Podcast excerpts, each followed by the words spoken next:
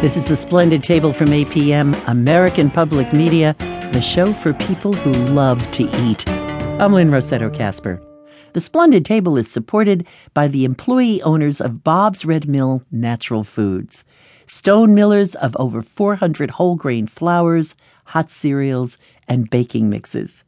bobsredmill.com, whole grain foods for every meal of the day. And by Muir Glen, producer of organic canned tomatoes harvested at their peak of ripeness, from field to can within 8 hours of picking. More information at MuirGlen.com.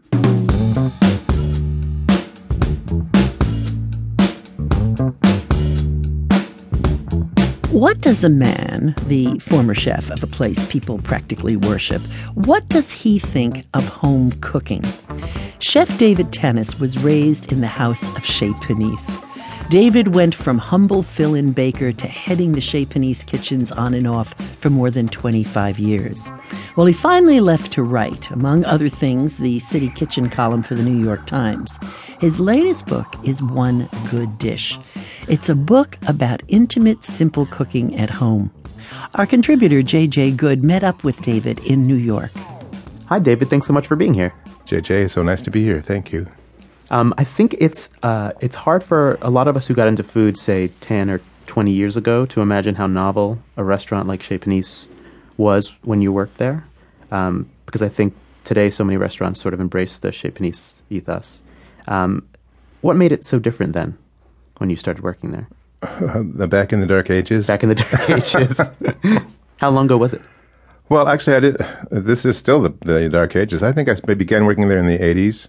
But the restaurant opened in the early 70s, at which point I was already sort of friends with Alice and a lot of people who worked there.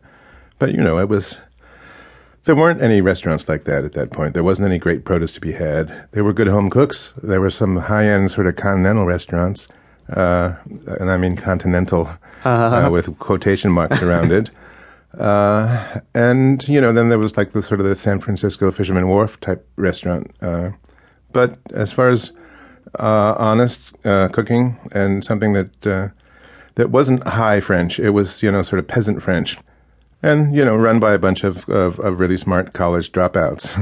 Was it? Yeah, essentially. They weren't all dropped out, but essentially, you know, people whose parents imagined they would go on to careers as lawyers and doctors, and they said, "Let's open a restaurant." All right, and so you found.